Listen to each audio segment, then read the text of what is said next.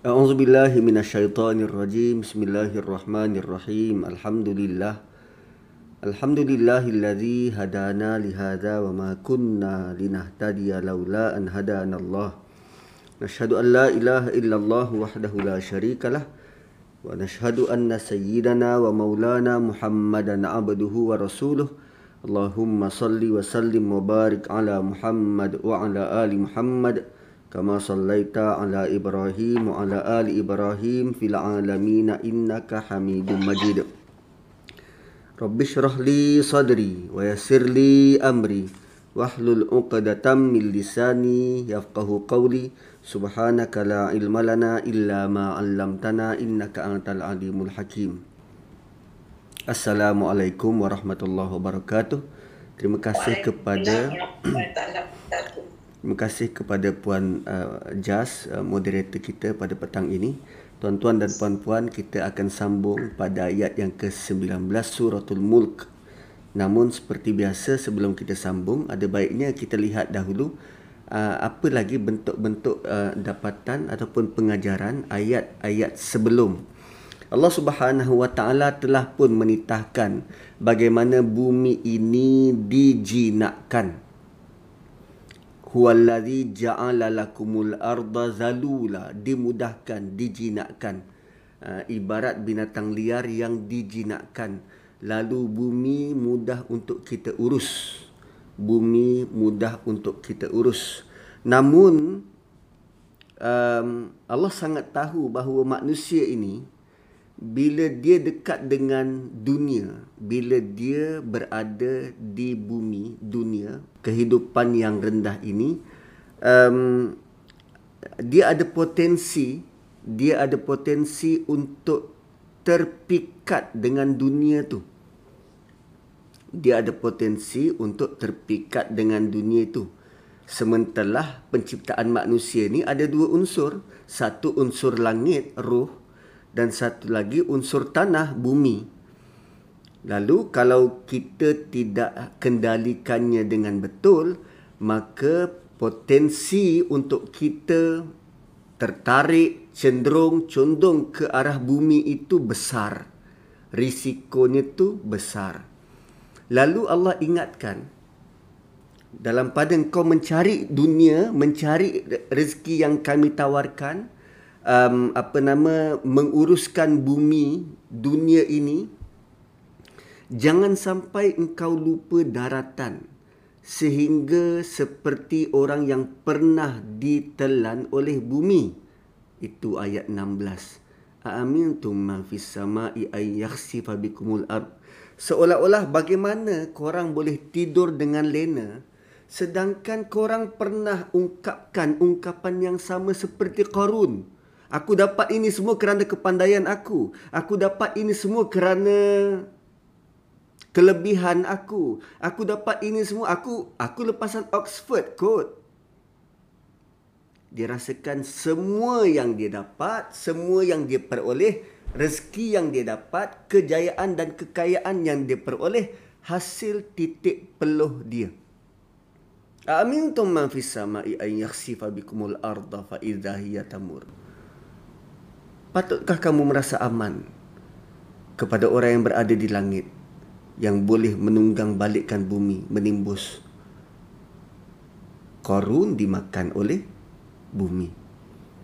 Atau mungkin ungkapannya tidak seperti korun tetapi gaya hidupnya itu seperti kaum yang pernah diterbalikkan.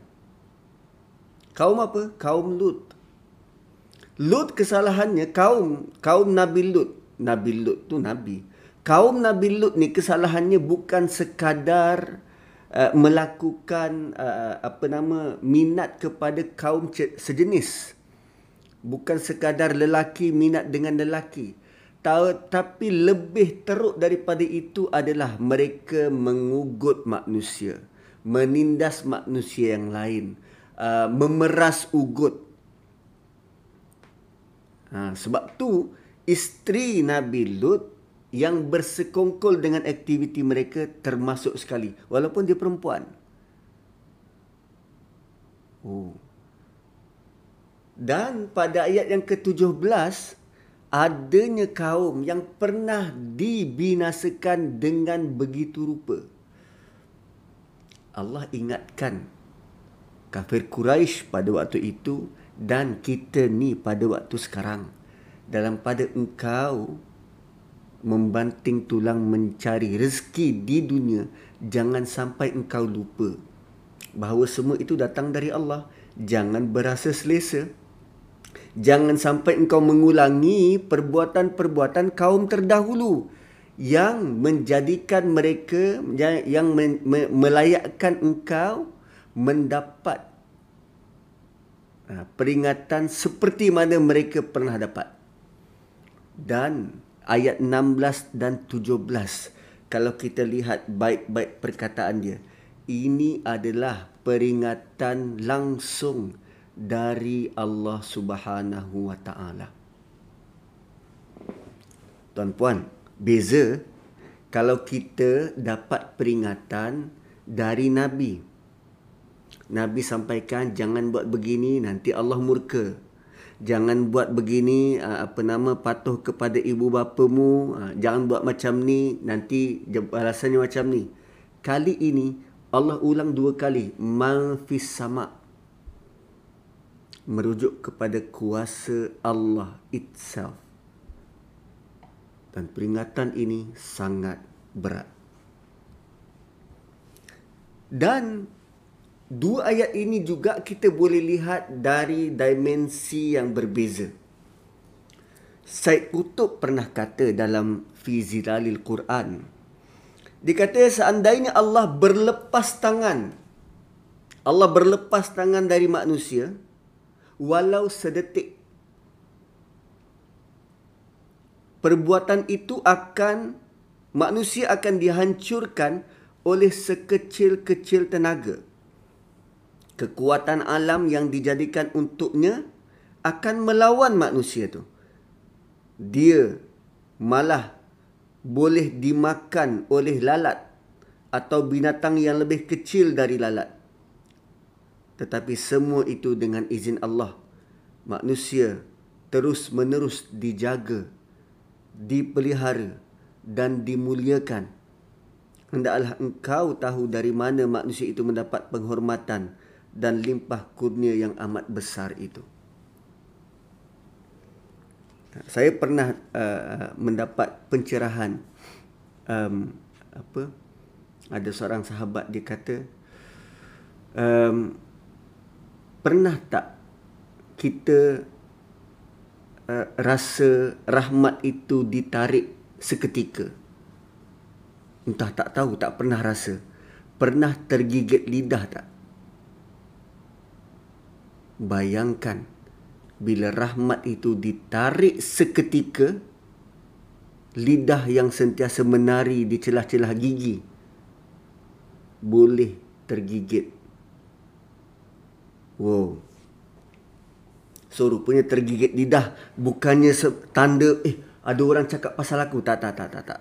Tergigit lidah sebab Allah nak ingatkan ingat Allah tanpa rahmat Allah anything can happen. Tanpa rahmat Allah kita binasa. Wow, dahsyat.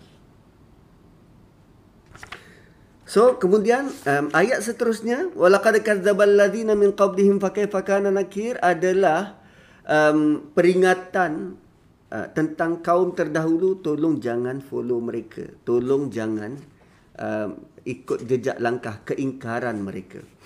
Lantas kalau tak nak ikut jejak langkah mereka, apa perlu kita buat? Awalam yarau ila toiri. Tolong perhati. Tolong jangan tutup mata terhadap burung yang terbang di langit di atasmu. Awalam yarau ila toiri. Patutkah mereka menutup mata dan tidak memerhatikan kuasa Allah pada burung-burung yang terbang di atas mereka? Fauqahum atas mereka. Safat melebarkan sayap wayaqbid dan menutup. Mengembang dan menutup. Safat cuba tengok burung terbang.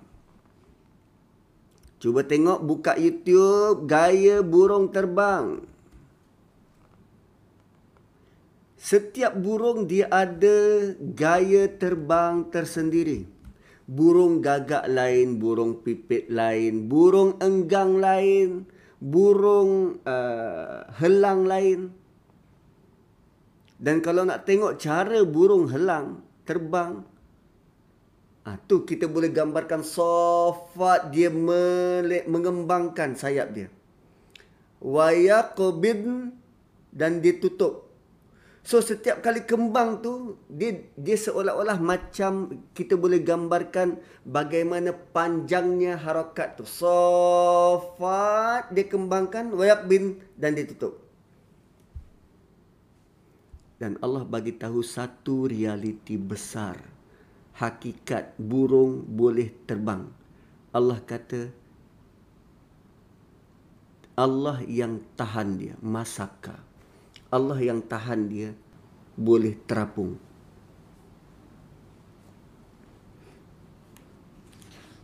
Nah tu fayum mayum sikuhunna illa rahman kali ketiga kita jumpa perkataan ar-rahman kali pertama muka surat sebelah di atas sewaktu Allah kata tentang motivasi penciptaan alam. Ini kali kedua Ar-Rahman. Burung yang terbang itu burung yang terbang itu diapungkan dijaga ditahan oleh Allah Subhanahu wa taala. Dan kalau kita tengok burung, burung berada di mana? Waktu dia terbang. Kita tetap diarahkan untuk terus melihat ke langit. Kenapa? Kenapa asyik nak suruh tengok ke langit je ni? Why?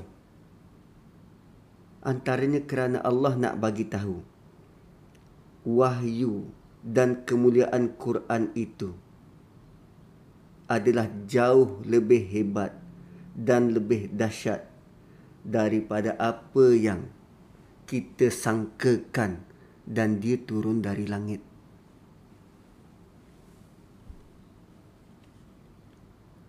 Ha. Satu suruh tengok ke langit bukan dalam bentuk kita tengok dengan kosong. Wahyu tu turun dari langit maka kita perlu rasa sangat-sangat bersyukur. Sangat-sangat teruja nak dengar.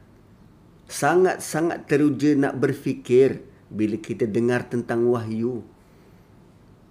Specifically Allah sebut tengok burung. Apa yang kita tahu tentang burung?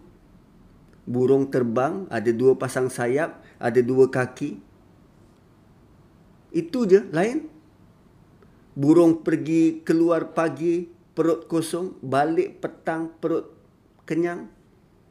Dekat uh, apa nama uh, sarang burung tak ada peti ais untuk simpan makanan. Tapi dia sangat tinggi keyakinan dan tawakal pada Allah Subhanahu wa taala.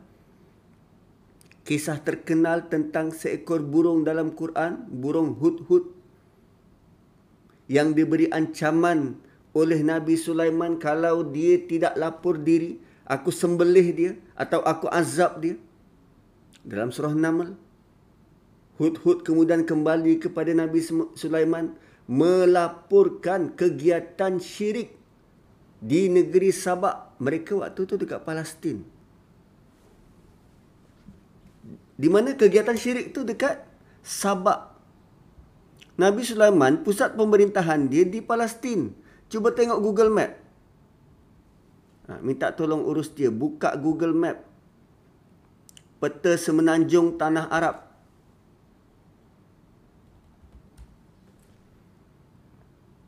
Peta semenanjung tanah Arab. Palestin. Palestin tu berada di atas.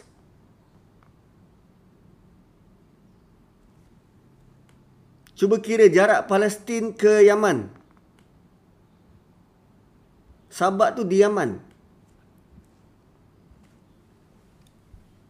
Ha, cuba boleh share tak? Siapa yang kawal apa nama? Uh, screen. Sabak tu berada di Yaman. Burung tu terbang daripada Palestin ke Yaman. Terbang, dia nampak apa yang berlaku di Yaman dan patah balik melaporkan kepada Nabi Sulaiman. Apa yang berlaku? Bayangkan punya gigih burung tu berusaha menyampaikan suatu kesalahan besar yang dilakukan oleh pemerintah negara lain. Dalam konteks ini, syirik pada Allah, menyembah matahari. Burung pun memainkan peranan inisiatif.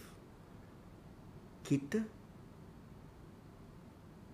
itu kisah yang Allah sebut dalam Quran. Apalagi pengetahuan kita tentang burung? Burung merpati berapa jenis? Ha, berapa jenis burung merpati? Atau kita tahu eh bukan merpati, satu jenis merpati tu je ke ustaz? Ha, cuba cari. Cuba cari. Ha, type dekat Google jenis burung merpati. Itu baru merpati. Berapa banyak jenis burung pula? Ada lebih kurang 30 jenis merpati yang kita tak pernah tahu pun.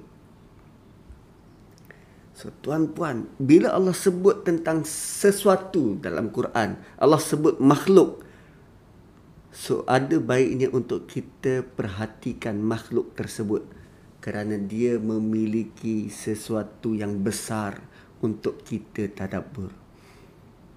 Allah sebut tentang uh, cara burung itu mengepakkan sayap. Safat wa yaqbid Ma yumsikuhunna illa ar-Rahman. Tiada yang boleh menahannya kecuali Allah Ar-Rahman. Innahu bikulli syai'in basir. Dan Allah maha mengetahui dan melihat terhadap tiap sesuatu. So, tak kala kita melihat burung di langit, Allah tanya, pernahkah kamu terfikir siapa yang mengapungkannya? Kan, siapa yang mengapungkannya? Ada kaitan dengan sifat Allah sebelum tu Al-Latif? yang sangat halus pengetahuannya terhadap makhluk yang Allah cipta. Dan Allah gambarkan keadaan burung yang sangat tepat bila burung akan mendepakan sayapnya pada kebanyakan waktu dan terkadang akan menutup sayapnya. Kebanyakan waktu burung akan mendepakan sayap sebab tengah terbang. Dan ada masanya dia akan tutup dan cepat-cepat dia buka balik. Tu wayak bin. Dekat udara burung tak akan terus tutup sayap dia. Tapi dia tutup terbang lagi. Tutup dan dia depakan lagi. Kan begitu bentuk burung terbang. Dan cara Allah terangkan tu sangat tepat. Dan bila burung mendepakan sayapnya pada uh, apa nama? Ketika ia menutup sayapnya, sepatutnya ia akan jatuh ke bumi. Ha, kan?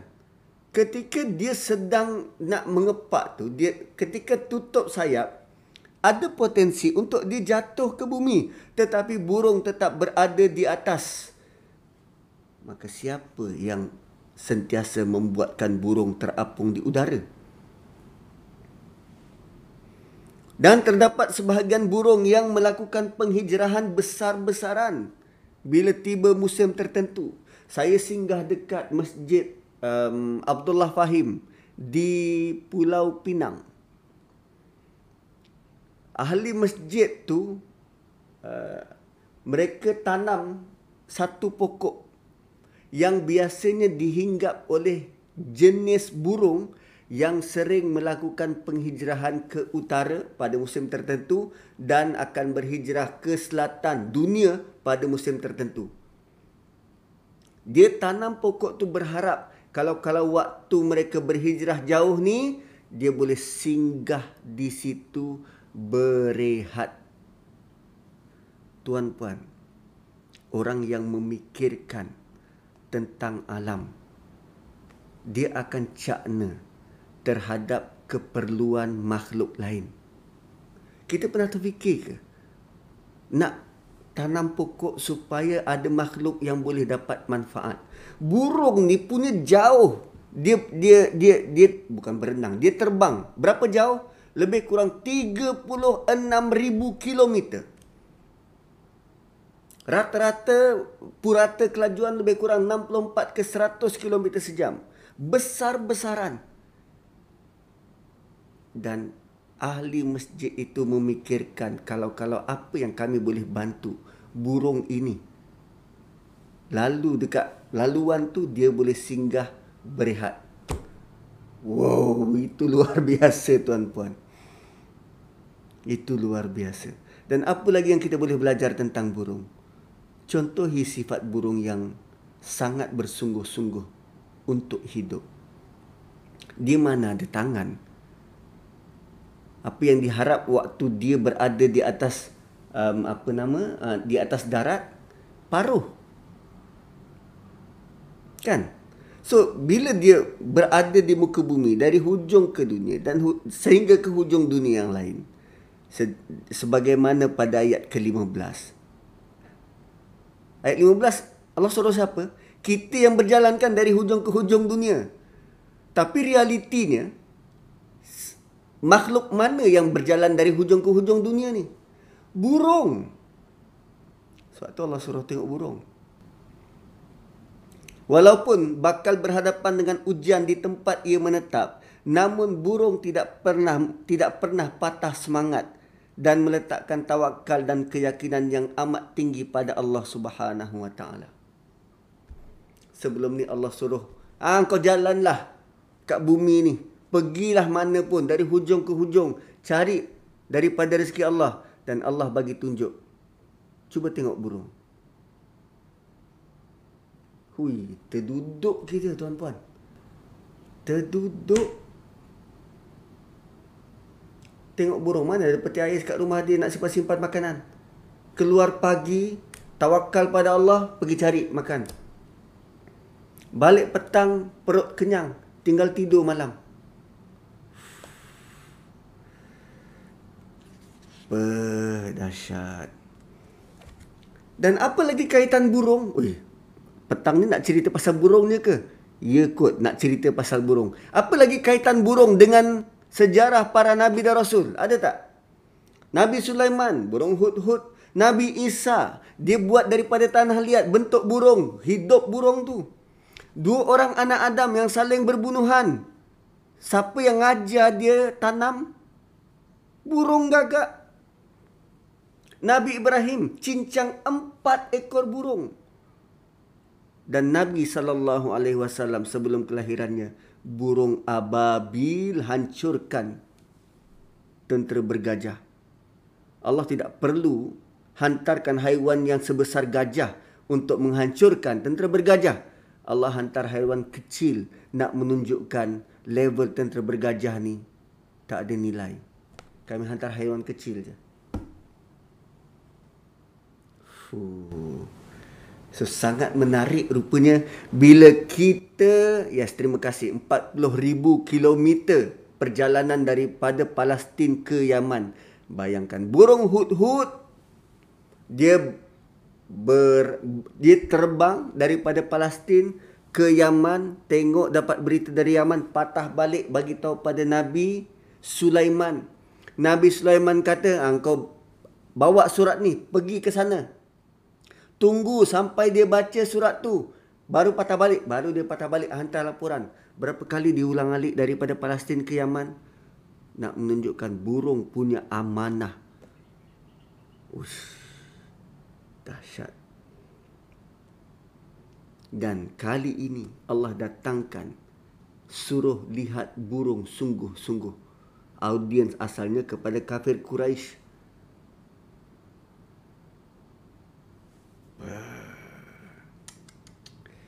So Allah kembalikan kisah burung ababil ini di benak kaum Quraisy.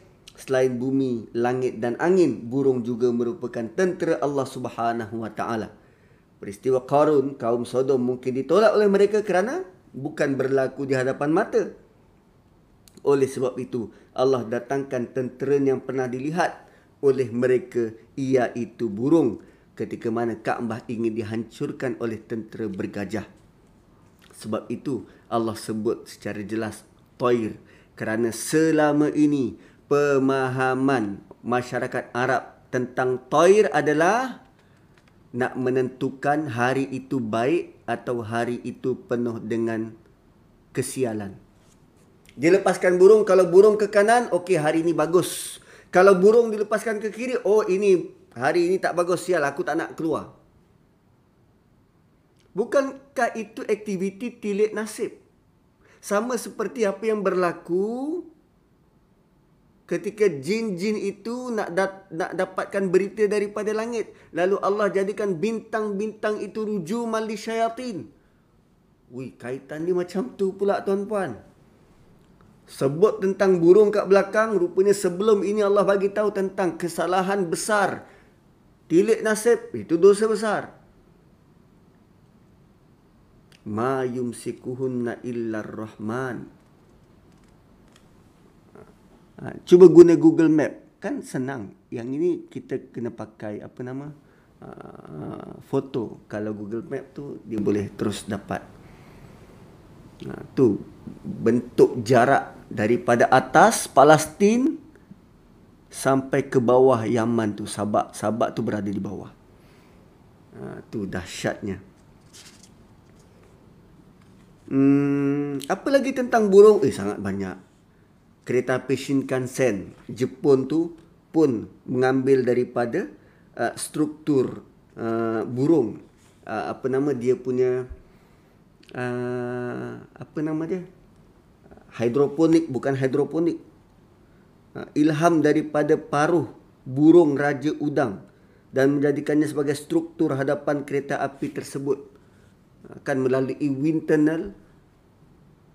Ha, dan bentuk burung tu sendiri dia dia apa nama boleh memotong angin. Dan begitulah ayat-ayat tentang um, uh, apa nama tentang apa yang Allah suruh tengok ni kita perlu make it serious ataupun perlu lihat secara mendalam bukan sekadar oh burung terbang di langit tidak dia lebih besar daripada apa yang pernah kita gambarkan. Okey. Next. Amman hadzal ladzi huwa jundul lakum? Amman hadzal ladzi huwa jundul lakum? Adakah ini Adakah ini tentera kamu yang boleh menolong kamu untuk menentang untuk menentang Allah Ar-Rahman? Haza ni merujuk kepada um, uh, apa nama kalau kalau dalam uh, kitab tafsir Haza ni merujuk kepada berhala. So Allah sedang bercakap dengan orang-orang kafir ni. Allah tunjuk ini ke berhala-berhala ini ke yang menjadi tentera-tentera kamu? Tentera-tentera kamu yang boleh menolong kamu untuk menentang Allah Ar-Rahman min dunir Rahman yang menolong kamu selain daripada Allah yang Maha Pemurah inil kafiruna illa fi ghurur sungguh orang-orang kafir ni sangat apa? Dia bukan sekadar terpedaya. Ghurur ni orang-orang kafir ni dia sangat delusion. Ha. Dia uh, macam mana? Tak tak tergambar tak tergambar ma, macam mana dia orang boleh fikir macam tu? Okey cuba kita tengok ayat ni ya aman adakah adakah ini aman hadza ini hadzal ladzi singular ini huwa singular jundun amman hadzal ladzi huwa Hazal ladhi huwa tu singular. Jundun, tentera. Tentera ni bukan seorang. Tentera ni kena ramai. Tapi Allah datangkan perkataan tentera digabungkan dengan kalimah singular. Sedangkan tentera itu plural. Kenapa begitu? Allah nak tunjuk sikit kecil dan tidak signifikan. Sikit, kecil dan tidak signifikan. Kita dah ulas tentang tentera dan ketenteraan pada surah Yasin. Kenapa disebut tentera? Sebab tentera ini boleh mendatangkan rasa tenang, aman, tenteram. Allah kata, ini yang buatkan kau tenteram aman. Dan kau nak menentang Tuhan. Kau nak jadikan ini sebagai benteng pertahananmu. Yang suruhkum yang boleh menolongmu dan menolongmu dengan jumlah dengan dengan kekuatan yang besar yang suruhkum min duni rahman selain daripada Allah Ar-Rahman. Kenapa disebut digunakan nama Allah Ar-Rahman? Allah nak bagi tahu kalau kita uh, apa nama uh, biasanya kalau kalau kita berperang dengan satu pihak lain tentera ni dia perlu kepada semangat dan moral. Dia perlu kepada semangat dan moral. Kalau kita war-warkan kepada pasukan ketenteraan kita bahawa pihak lagi satu tu jahat, pihak lagi satu tu zalim, pihak lagi satu tu perlu diperangi habis-habisan, mereka boleh berperang berdasarkan semangat juang yang tinggi kerana tahu ada sesuatu yang perlu dibereskan, perlu dihapuskan. Bayangkan kalau kita bawa tentera kita nak berperang dengan semua orang tahu dia tu baik, dia tu penyayang, dia tu tak tak apa nama sangat sangat elok, sangat baik. Kita ada tentera kita ada ada semangat ke nak pergi lawan? Sebab semua orang tahu yang dia tu baik. Takkan tak boleh bagi peluang kedua, takkan nak terus berperang. Sebab tu Allah sebut engkau bawa tenteramu nak melawan Allah yang maha pemurah yang selama ni bagi kau rezeki. Sebab tu Allah kata inil inil kafiruna illa fi ghurur.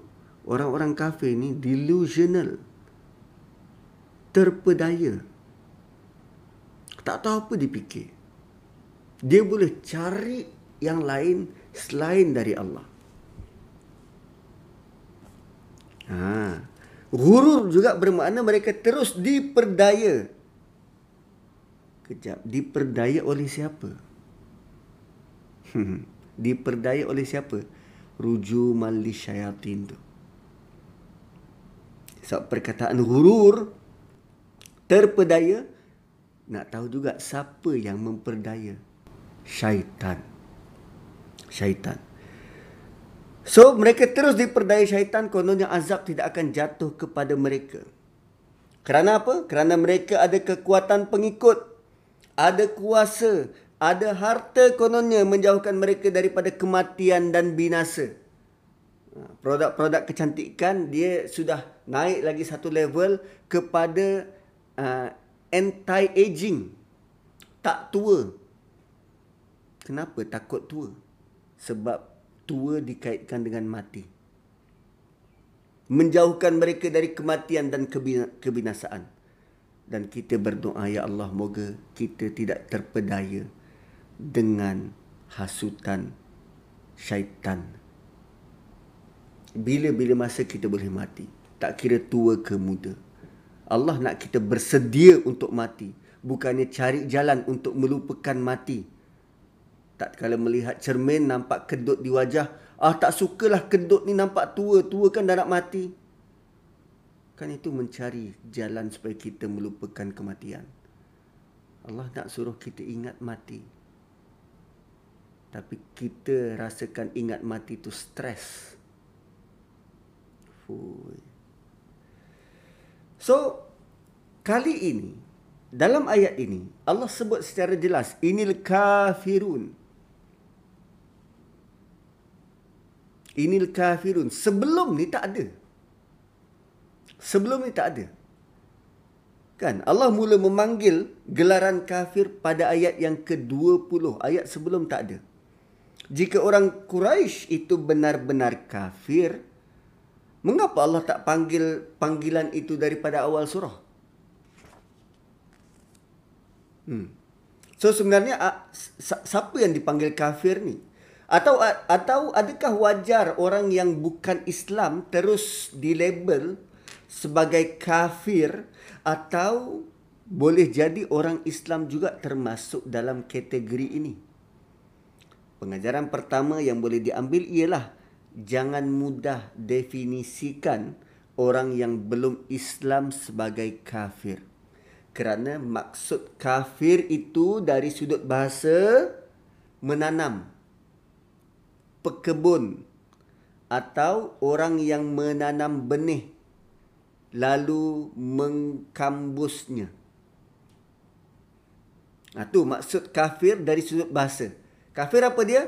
Dia tanam benih lalu dia tutup benih tu dengan tanah. So kafir bermaksud orang yang menutup biji benih.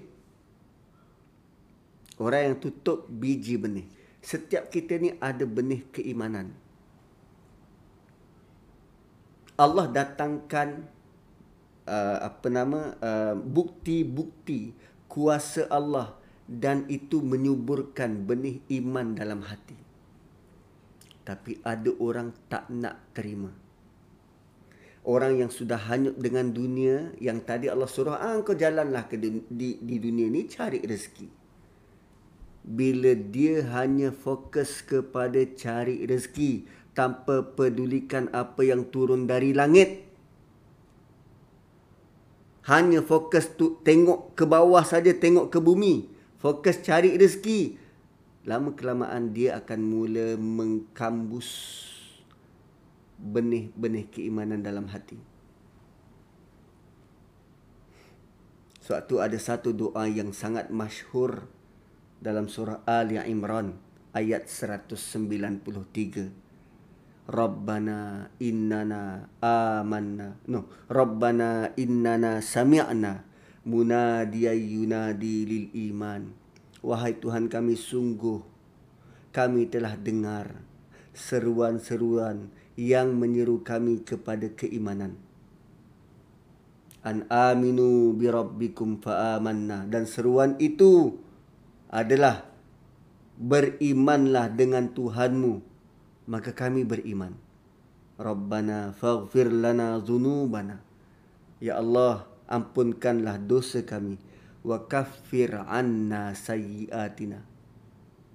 Tutupilah segala kejelekan perbuatan kami wa tawaffana ma'al abrar dan matikan kami bersama orang-orang yang berbakti. So kafar, kafir dalam doa ini bermaksud hapuskan, kambuskan dosa-dosa kami sehingga tidak ada yang melihatnya ketika di padang mahsyar kelak. So, kafir bukan hanya tidak Islam, bukan hanya non-Muslim, tetapi kafir ni dia ada tiga sifat. Pertama, tidak tahu arah tuju jalan yang lurus. Yang kedua, halang orang lain untuk tuju jalan yang lurus. Ketiga, menyerang mereka yang memimpin orang lain ke jalan yang lurus. Pertama, dia tak tahu jalan yang lurus. Kedua, dia halang orang yang nak pergi jalan yang lurus. Ketiga, dia menyerang orang yang ajak orang lain pergi jalan yang lurus. Itu kafir. So, orang kafir bukan sekadar punya masalah dengan Allah tetapi mereka bermasalah dengan manusia. Mereka lah orang yang memerangi agama. Hmm. So pengajaran yang dapat dikutip dari ayat ini ialah Allah ajar kita supaya sampaikan dakwah dulu dengan cara dan kaedah yang pelbagai. So Allah suruh kita sampaikan dakwah dengan cara dan kaedah yang pelbagai serta bukti yang banyak. Jika mereka masih enggan malah mengambil segala penjelasan dan keterangan yang nyata itu lalu menimbusnya ke dalam tanah mengabaikan maka waktu itu barulah boleh dikategorikan sebagai kafir. Jangan mudah-mudah label seseorang itu sebagai kafir dan di sini pun Allah panggil pada ayat yang ke-20 surah ini ada 30 ayat maksudnya dua per tiga kita perlu datangkan bukti, bukti dan bukti dan bukti dan bukti dan bukti. Baru Allah datangkan inil kafiruna illa fi ghudur. So kalau ada non muslim sebelah rumah, jangan panggil kafir dulu. tunjukkan bukti. Buktikan bahawa Allah tu benar dan wujud. Buktikan yang kita ini benar menjadi Muslim yang benar beriman melalui tingkah laku kita. Tapi malangnya kadang perangai orang lebih baik dari kita. Kita nak buktikan apa? Kita baca Quran pun tak jumpa bukti. Wow, malu kita, malu. Jom kita berubah. Amman hadzal ladzi yarzuqukum in amsaka rizqah. Ini ke berhala yang beri kamu rezeki, yang boleh beri kamu rezeki tak kala aku tahan rezekimu? Ballaju fi utuwi wa nufur. Bahkan mereka kekal terus sombong angkuh dan uh, nufur ni berpaling Nufur ni berpaling. Laju, perkataan laju tu berasal daripada kata lajajah. Melarikan diri ke dalam lubang yang sangat dalam. Ataupun berpaling dalam keadaan memberontak. Balaju. Utu, sombong, zalim dan melawan kebenaran. Nufur berlaku serentak dalam tiga keadaan. Apa maksud nufur? Melarikan diri sejauhnya, berlaku dengan pantas, bermuka bengis dan marah menampakkan kebencian. Saya ada video nak tunjuk tapi saya rasa tak sesuai. Begitulah kalau nak gambarkan balaju fi utuwi wa nufur ni. Ha, kalau tuan-puan ha, ada tengok ha, pertembungan apa nama semalam antara orang awam yang mempertahankan kuil atas salah faham. Ingat datang nak nak apa nama nak robohkan kuil. Rupanya nak robohkan pagar kuil yang menzalimi tanah orang lain. Dia zalim dia tak sedar. Dan tengok respon daripada mereka. Ah tu bentuk balaju fi utuwi wa nufur. Orang datang nak bagi penerangan tak nak dengar dia dengan skeptik dia. Kan salah.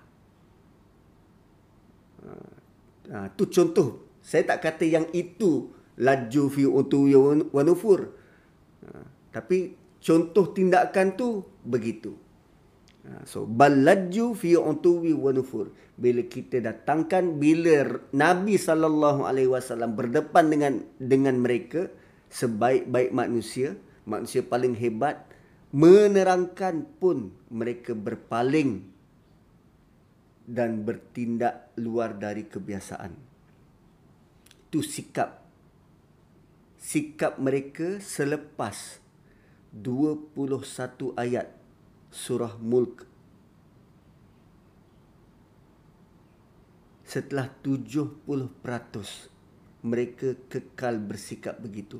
So wajar tak kalau kita panggil sebagai mereka benar-benar tutup. Tutup hati tak nak dengar. Beza dengan orang yang masih boleh nak dengar, dengar penjelasan, masih bersikap terbuka, beza. Ha. So setelah ayat 21, begini sikap mereka. Ha. So, jika kita perhatikan ayat 20 dan 21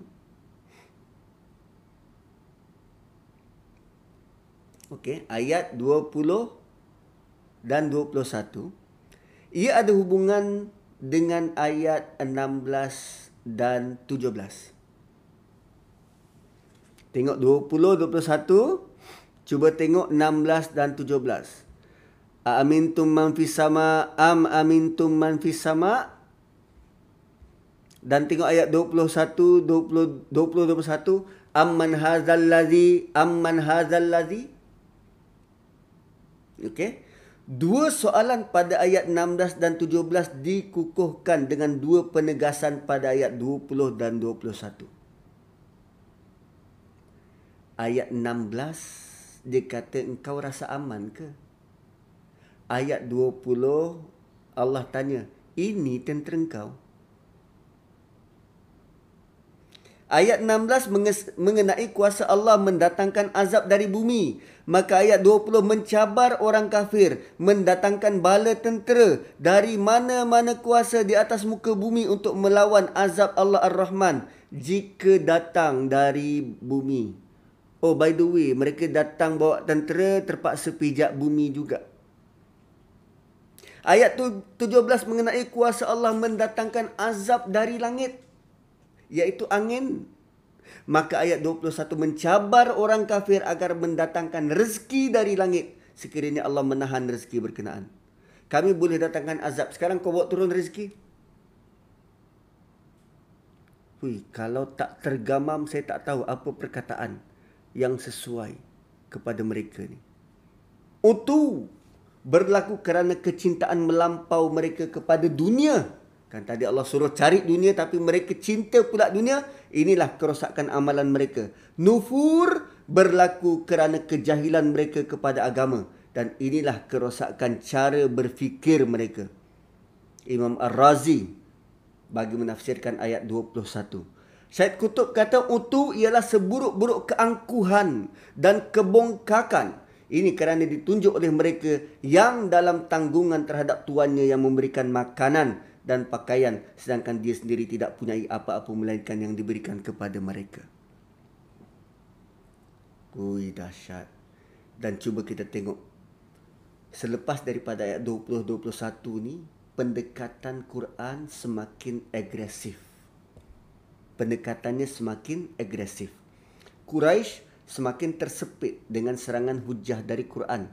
Pada ayat ini mereka mungkin masih beranggap tak mengapa jika air hujan ditiadakan kan Allah kata amman hadzal ladzi yarzuqukum in amsaka rizqah. Rizqah bagi mereka air hujan. Ini ke yang boleh bagi kamu rezeki boleh bagi kamu air? Tak kala kami menahan air hujan hmm mereka beranggapan tak mengapa jika hujan tiada. Mereka meyakini air zam-zam masih ada Namun di hujung surah ini Allah mengancam mereka dengan dihilangkan air zam-zam. Satu-satunya pertahanan terakhir mereka yang sombong kepada Allah dan Rasul. Kenapa dia tak nak tunduk pada Allah? Punca utama dia rasa dia punya backup kuat. Kenapa kita berani lawan polis? Sebab kita rasa kita tahu undang-undang kita dah makin celik undang-undang sebab tu berani nak lawan. Kenapa nak lawan dengan penguasa? Sebab kita dah tahu kita kita ada peguam peguam bela yang hebat. So jangan sampai idea itu kita gunakan bila berhadapan dengan perintah Allah. Aku tak nak buat. Kalau aku buat pun aku tak dapat apa. Aku ada backup. Aku kaya. The depan Allah cakap macam tu. Wow. Dan Allah kata, idea orang yang semacam itu, yang rasa dia ada backup, yang rasa dia boleh dapat syafaat, yang rasa itu dan rasa ini, Allah tanya, afamay yamshi mukibban ala wajhi. Apa engkau rasa orang yang berjalan dengan muka ahda lebih dapat hidayah? Amma yamshi sawiyan ala sirati mustaqim atau orang yang berjalan tegak berdiri melalui jalan yang lurus dan rata? Which one kau rasa boleh dapat hidayah? Yang berjalan dengan muka atau berjalan dengan tegak lurus dan rata? Mukibban berasal daripada kalimah al-ina, kubbal ina, gelas yang diterbalikkan, gelas diterbalikkan berarti mereka berjalan dalam keadaan terbalik dari keadaan manusia yang normal. Yamshi mukibban sawiya sempurna kejadiannya. So um, kalau kalau apa nama ialah tiap malam dah kita baca tiap malam dah kita baca surah ini ada perasaan sesuatu tak bila sampai ayat 22 ni Ada tak? Sampai ayat 22 ni ada perasaan sesuatu tak? Ha.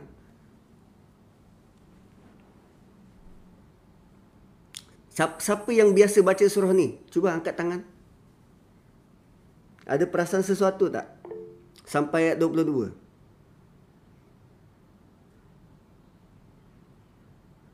Hmm. Tak perasan?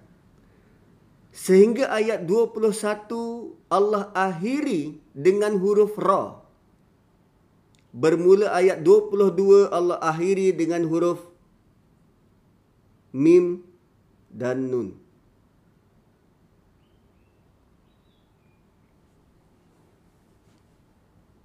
Kan? Nufur, Gurur, Basir, Nakir, Nazir. Tiba-tiba ayat 21, no, 22. Mustaqim, Tashkurun, Tuhsharun, Sadiqin, Mubin, Tadda'un, Azabin Alim mubin bima imma'in tiba-tiba Allah tukar. Why? Kenapa macam tu? Pertama ia gambaran okey setelah puak Quraisy melarikan diri dari Nabi, Allah perintah Nabi untuk menyampaikan perumpamaan ini. Apa perumpamaannya? Apa kau ingat orang berjalan dengan muka itu lebih dapat petunjuk? Ha, itu perumpamaan. So orang Arab sangat terkenal dengan syair kerana kehebatan susunan ayat. Maka Allah mendatangkan perumpamaan ini agar lebih berkesan di hati. Sebelum tu semua dengan huruf ra tiba-tiba di hujungnya huruf mim. Dia memberi impak besar kepada hati. Terutamanya orang Arab yang mahir dengan syair. Dia tiba-tiba rasa, eh kenapa sebelum ni ra yang ni tiba-tiba mim Diorang sensitif tentang benda macam tu menarik jika kita perhati kan kesemuanya berakhir dari dengan huruf ra sampai ayat 21 namun selepas itu ayat 22 hingga ayat akhir berakhir dengan huruf mim dan nun apakah sebenarnya yang dimaksudkan dengan ayat ini ada dua penafsiran. Pertama, ia menggambarkan cara berjalan orang kafir di padang mahsyar, iaitu berjalan dengan muka tersungkur di atas tanah. Allah juga menghina mereka di akhirat kelak dan membuat mereka berjalan dalam keadaan muka di bawah. Usah ditanya macam mana mereka berjalan. Kerana begitulah mereka ditetapkan.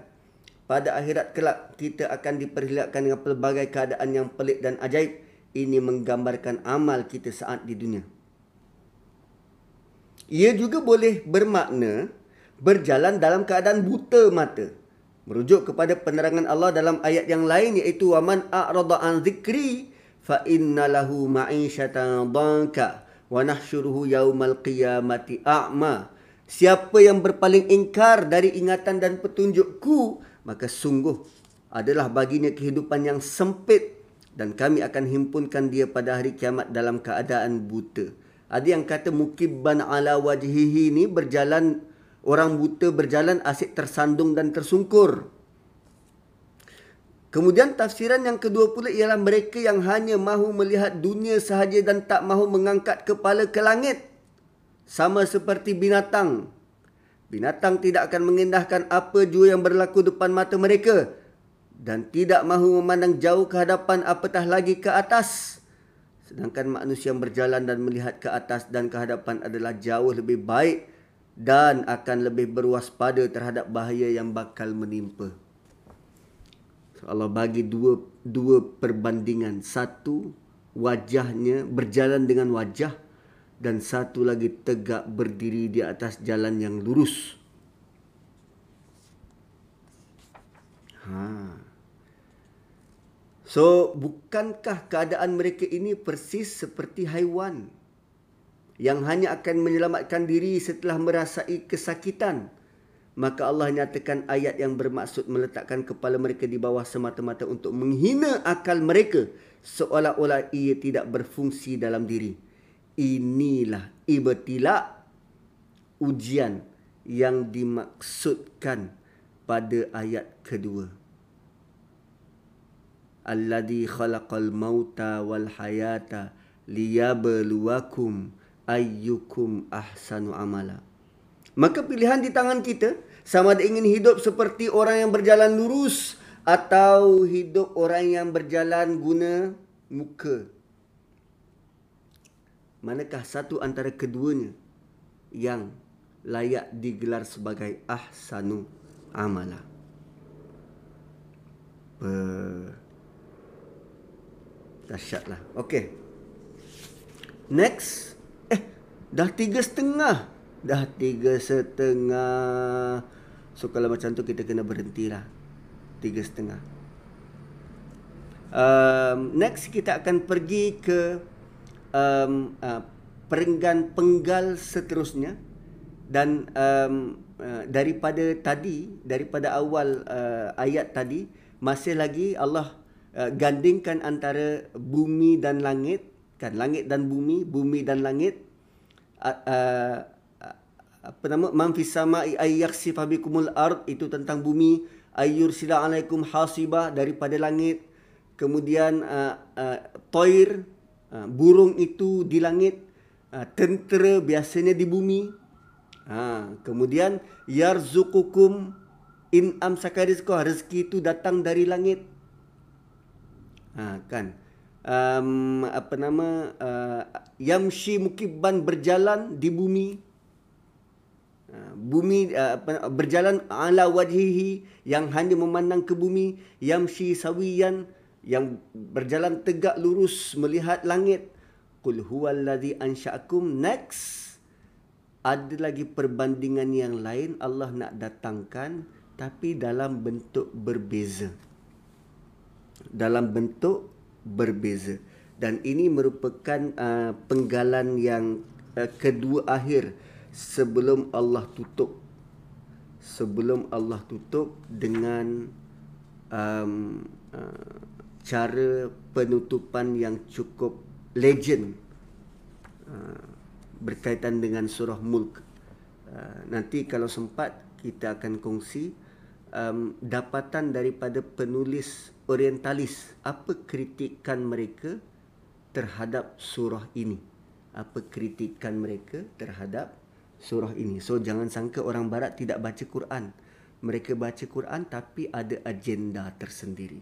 So barakallahu li walakum. Saya kembalikan kepada Puan Jas, moderator yang uh, setia menanti. Assalamualaikum.